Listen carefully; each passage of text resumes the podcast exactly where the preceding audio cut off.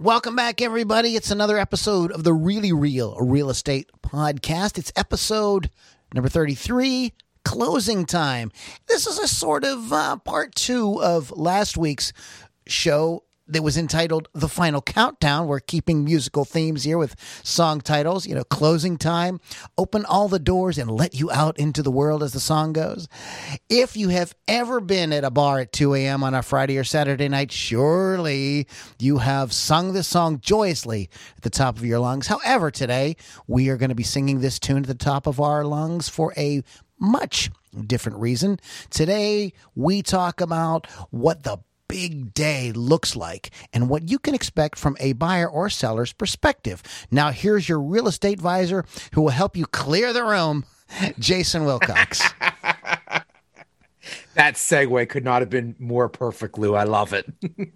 yes, yes. How are you doing today, Lou? Oh, I'm uh, just wonderful. I'm uh, excited about closing time. And as I was, and as I was telling Jason before we started, that uh, you know he had sent me the, the notes and everything today, and I I had not heard the song in years, and I heard it.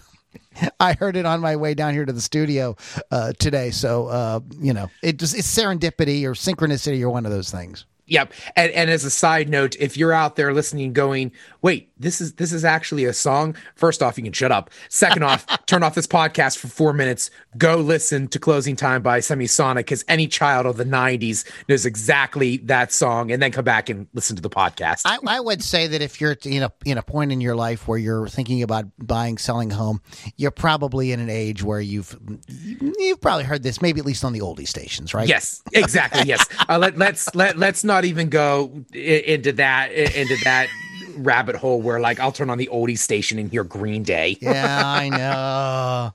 Anyways, so we're gonna be we're gonna getting in getting into this uh, sort of this final uh, episode here of not the final episode of the podcast, but the big day. So this is really the coup de grace. This is what you've yes. been working up to this whole time.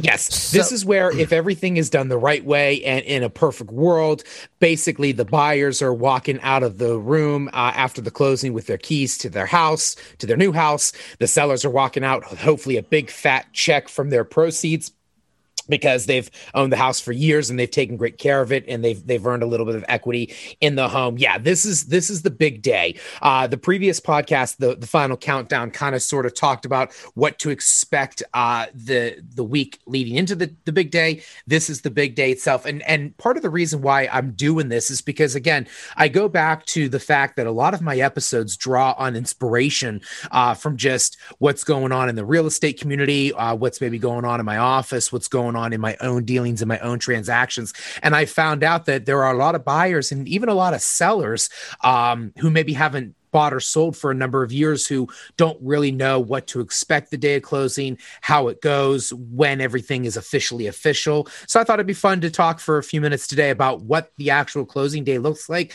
and what you can expect so you kind of know when everything is officially official. I, I got to tell you, Jason, these podcasts especially the last two, are um, just. I wish they would have been around the last time I had to do a real estate deal because I did not know what to expect. I didn't, I wasn't really prepared. I'm not saying that my agent did a bad job. It's just you're so overwhelmed with so many things that you have yep. to do. So having a sort of like something you can kind of listen to a review to kind of like get you sort of in the mindset of where this is all going and what is all going to happen is very, uh, is very, very, very valuable. So let yep. me ask you, speaking of closing, Yes. Who actually attends the closing? Because there's it's not just one or two people, right? It's a it's a little bit of a scene. Yes, it's a little bit of a party, but not too much of a party. Okay. So really there are five people that attend the closing. The first is the buyers. The buyers have to attend closing because there are lending docs. They have to wedding signs. They have to attend closing. Uh, sometimes the sellers will attend closing. Now, I have had situations, and it is becoming more common where sellers don't attend closing. We could talk a little bit about that at the end, but sellers will many a time attend the closings. The agents who represent the buyers and sellers will be in um, attendance as well. Um, the fourth uh, group that is there is the title closer. That is the representative from the title company. Um, they're kind of the uh, the the party host, if you will, because they're the ones who are bringing all the paperwork. They're the ones who are making sure that everyone is signing what they're supposed to sign, and you know checks are being distributed as they're supposed to, and you know everyone's getting what they're supposed to be getting at closing. And then occasionally, I would say this one's maybe 50 50 occasionally the the the loan originator or the lender will make an appearance as well. Um, i know our good friend jim martin who we've talked about and referenced many times on this podcast um, he will attend a closing. I know there's some other loan officers that i work with that will attend closing and they're there just for moral support to the buyers if the buyers have any questions about the the lending documents that they're signing. Um, but yeah so you figure just kind of high side if you have two buyers two sellers two agents, a title closer, and a lender, you could see as many as eight people uh, at a closing, um, which is why I bring this up to say that when buyers ask me, you know, is it okay if if if Mammy or Pappy or the dog or the kids or whoever attend closing, and we politely say no, it's because there's already going to be a lot of people at a conference room trying to sign all this paperwork. It's why all the extraneous people who are not involved in the transaction should maybe stay at home or at least just hang in the parking lot because the room is already going to be somewhat crammed with everyone who has to be there, let alone people who want to be there. Yeah, and there really is no real reason for any additional people to really be there. Uh, you know, if right. you have a great agent, great real estate advisor like Jason, you know, he's he's got everything set up for you and he's going to like you know make sure that it all goes right and make sure that you stay on top of things.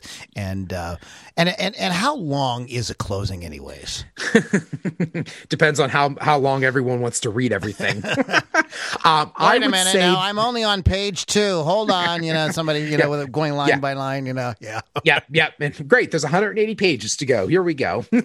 Um, i would say the average closing is um, about an hour. Um, maybe a little less um, I will tell you if it's a cash closing and there's only lending or um, only title documents to sign, no lending docs, it's actually going to be closer to 15 to 20 minutes uh, because you have about 80 pages of lending docs that you don't have to sign. But average is about 45 minutes uh, to an hour, um, mainly because of um, again, you've got all the title do- title documents you have to sign, but then you have uh, the the the lending documents uh, as well. So I would anticipate an hour for that, but also for the buyers, um, I would also anticipate about an hour for the final walkthrough. And we discussed this heavily in length in the in the previous episode, uh, the final countdown. Um, so you want to anticipate that as well. Um, not that it takes an hour to do the final walkthrough. The final walkthrough only takes about uh, 15 minutes or so to walk through the house, but you got to allow travel time. If you're closing on a house in Baldwin, but you have to get over to Bethel Park for the closing, then you might do the final walkthrough at 10 o'clock so that you can be done by 1020. So you could be on the road to be at the, the closing office by 1040, 1045 for your 11 o'clock closing. And then you would be done by about 12 p.m. So.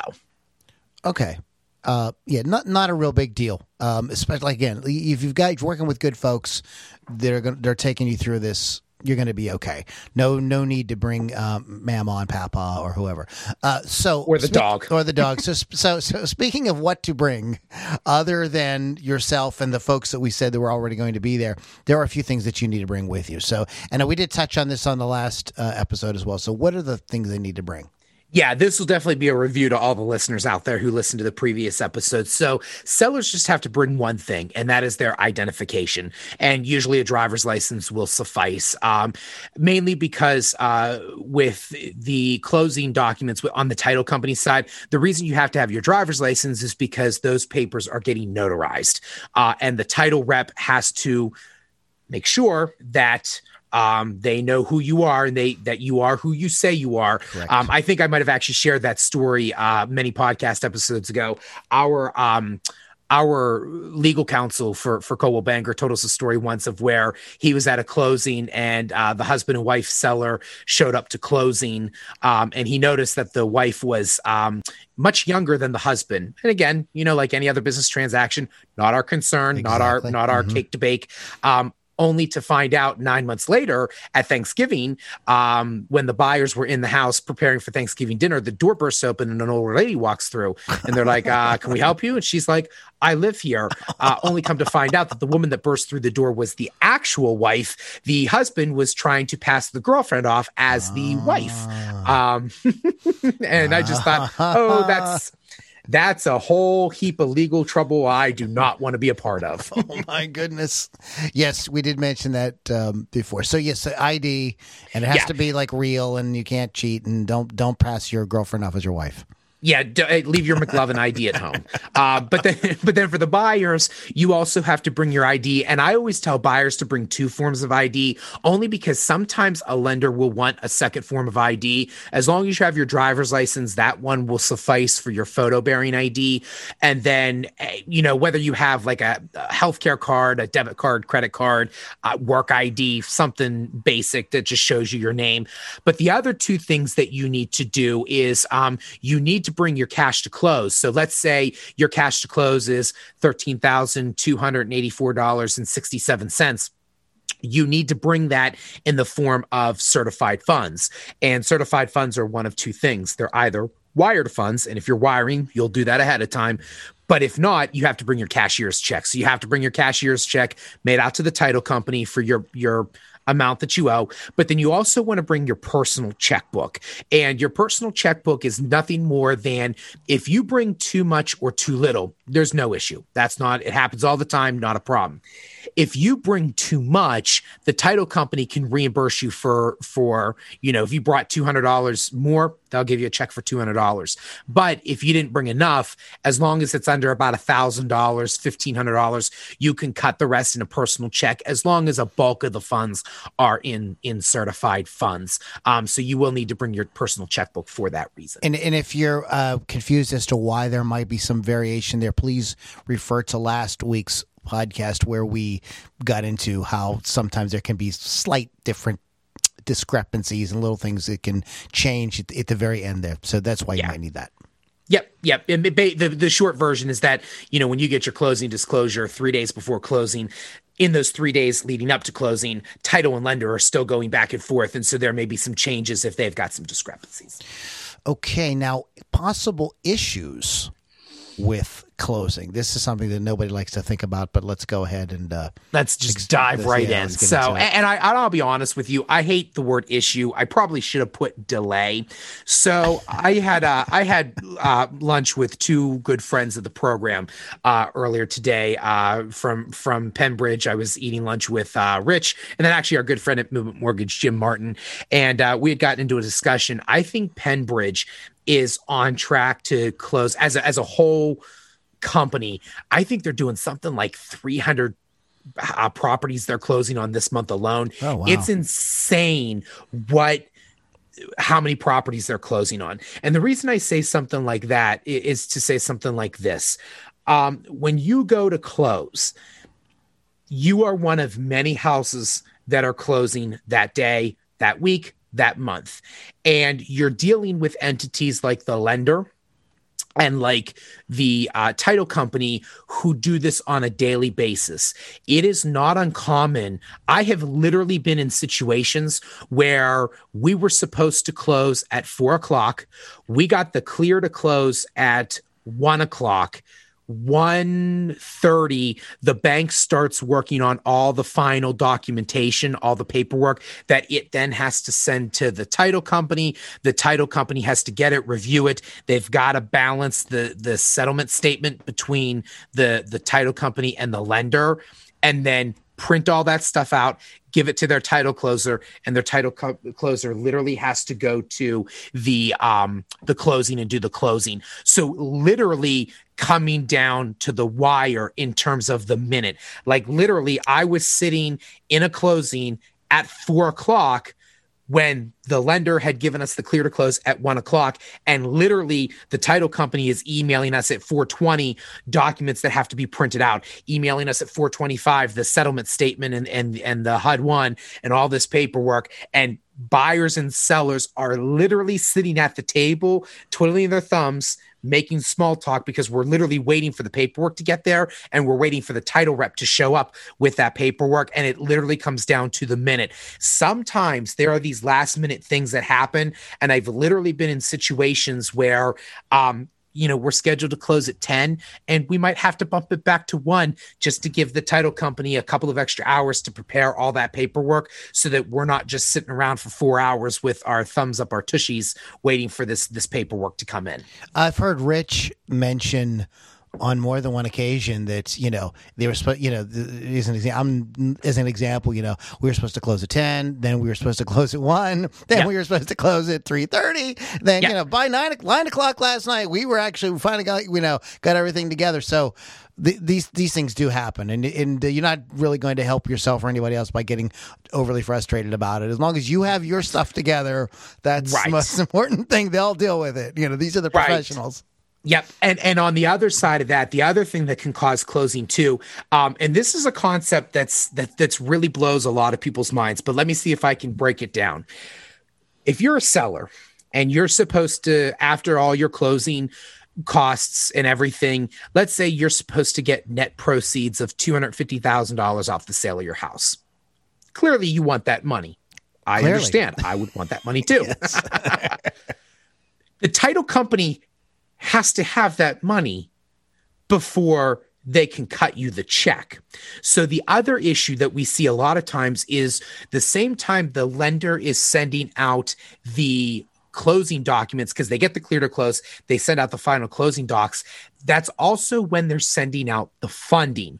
The the property has to be funded. And basically what that means, and I'm not a banker, so I don't know the intimate details of how they do it, but basically the the, the basic gist is, you know, once it's been approved, clear to close, the bank says, okay, we're writing a loan for $150,000 we're going to send that wire off to the title company so that the title company will have the money. And then once they have the money, they can then give it to whoever needs to get it. So the other issue is, is again, going back to that example of at one o'clock, we get the clear to close.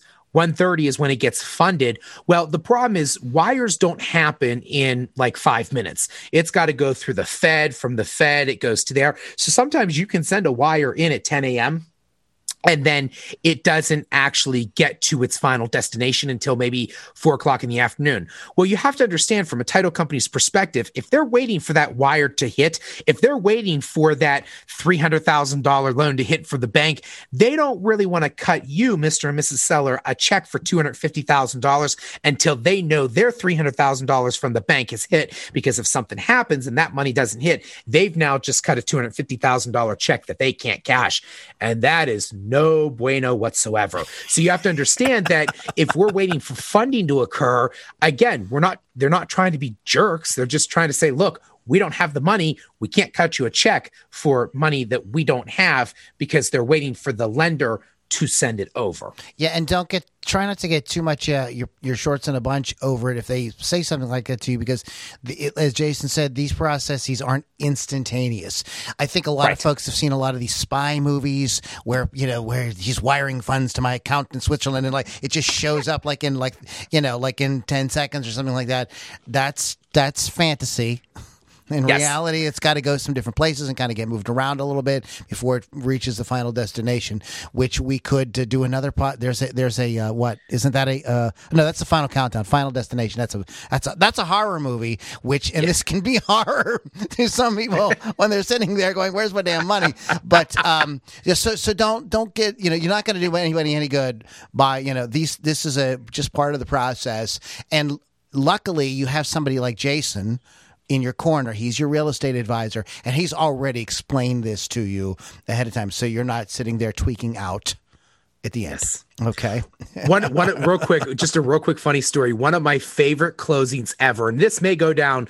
I've yet to top this. I did a closing earlier this year, and uh, it was with a, with a younger a couple, husband and wife, super sweet people. Um, husband was real quiet, real reserved. He and I got along real well, which is shocking for anybody that knows me because I'm I'm way eccentric and I scare quiet people really easily. okay. but we were at the, we were at the closing. We literally went through the whole thing, 45 minutes. They're signing paperwork. We're doing what we need to do. I'm sitting there just kind of checking my phone, doing some other little things because you'll you'll actually find I'm I'm actually rather useless at the closing because I don't have any involvement other than to make sure everything's all good to go. But it's funny because at the end, I think the the title rep said, "Hey, do you have any questions?" And the husband was literally like. I haven't heard a word you said after hello. All I know is that for the last 45 minutes, Jason's been sitting here not freaking out. So I'm not freaking out because that clearly means everything's going as it should. Sometimes that's all it takes. Is like I'm looking over at the it's my uh, real estate advisor, and he's chill. So I guess I can chill too. Exactly. That, that, that's a great lesson right there. So now we're down to the really fun part. Yes, T- taking possession of the yes. So yes. Go ahead. I was about to say, so this is just kind of one of those common sense things, but it bears worth noting so we're all on the same page. Um, when you go to closing, when you actually go to the closing table, you sign all the paperwork, you know, buyer and seller sign the deed and the note and the mortgage. You know, the seller gets their proceeds, the buyer gives the title company their cash to close in the form of a cashier's check or a wire. Seller gives buyers the keys and the and the and the garage door openers. That is the point we've officially closed. That's when it's done. That's when it's finalized. Unlike the weirdos in ohio which we'll get to that in a oh, second oh, no. the the way we have it set up is that when we close we take possession the day we close. Once we wrap up closing we do it. I joke about the weirdos in Ohio because I have friends of mine and I have realtors over in Ohio. Sean Carpenter actually does this over in Ohio. I meant to give him a hard time when he was on our podcast a couple weeks ago. Okay. But they actually have it different where they negotiate a close date, uh, but then a separate possession date. So you might close on, let's say, November 1st, but you'll take possession of the home November 15th. Uh, the way we do it in PA is the day you close is the day you take possession. But what's important to note is you actually have to close the house before you take possession of it. So, for example, if you close at nine o'clock in the morning and then we're done by 10 o'clock, 10 o'clock on, the house is yours. You can do whatever you want if we don't close or if we get delayed and we don't close uh, until 4.30 and we don't wrap up until 5.30 then you could take possession at 5.30 once the actual closing is over. So you do get to take possession of the house the day of but you have to wait until we actually close. And the reason why that's important is because you know again if you're if you're hiring movers right if you're getting, you know, I've I've had foreclosures where the utilities are not on and and uh, buyers are getting the water company over there to turn the water on, or you know, you're you're hiring painters, you know, flooring people, whatever. It has to be after you close. And that is so that's why I always tell buyers looking ahead to after closing, if you're hiring painters, movers, carpet people, whatever, I would really strongly encourage that maybe you wait until a day or two afterwards, or you wait to do, you know, if you close on a Thursday, maybe you wait to do your big move until Friday or Saturday, because that way, if things change in the day, you don't want to have all your friends ready to help you move in at 10 a.m. to find out it's been delayed and you don't close until six o'clock at night. Absolutely. Yep. It can happen. It can happen. Yes. So. So, what are uh, any final thoughts? We've taken possession. We've dealt with the, all the issues. We figured out what to bring. We figured out how long the closing is and who attends. What is uh, any final thoughts? Anything we need to uh, address before we wrap up for today, Jason? Lou, one day we're going to do a podcast episode on Jason's top 20 pet peeves in the real estate market. And this like will it. probably like be a top of the list. Okay. As we've described, there's a lot of moving parts on the day of closing, and there's a lot of reasons why you might plan to close at 10, but it might get pushed back to 2.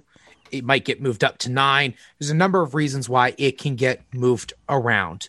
Ladies and gentlemen, your employers give you personal days, they give you sick days, they give you mental health days, they give you vacation days for a reason.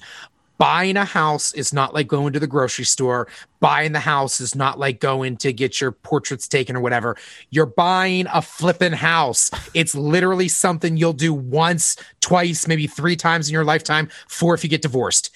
Take the flipping day off of work take nothing drives me more nuts than when I'm trying to move every mountain in southwestern Pennsylvania to get this flipping thing closed. You can see Lou can see me in, in the Zoom right now. I'm getting angry. I'm getting fired up. Take the flipping day off of work. If you're buying a two hundred thousand dollar house, I will give you two hundred thousand dollar 200,000 reasons why you should take the day off work. And that goes for sellers too. Sellers are like, but I have to work. Is your job going to pay you $200,000 for one day's worth of work? I don't think so take the day off work because if we have to move things, you need to be flexible. The last thing I want to deal with is your employer. My apologies, Lou. End of soapbox. right. Endo rant. Um, yes, it, it can be. A, it also, guys, it's a kind of a hectic, stressful day for everybody. And and if the, you, you don't want to be having to deal with, oh, you're gonna get back to work. You, don't want to be in that position. You get just like figure out ahead of time and just tell the boss, look, this is not happening today. I, you know, this is big. And any boss worth his or her salt who you know in understands that like this is huge yeah, know, and if they, and if they don't quit, just quit because if you have a boss that doesn't understand, they just don't get life, and you don't want to work for that. Well, person. make sure though that you have that final pay stub turned into the to your lender though, in case you need that before you. quit. Yeah, well, yeah, yeah. Close then quit. Please do not quit your job before you close. If you quit your job before you close, you just made my day a lot longer. Quit after you close on your house. I can hear uh. Jim screaming through the through through through the the the the, the speakers right now if he's mm-hmm. listening to this episode. no, no, no, no, no, no, no, no, no, no.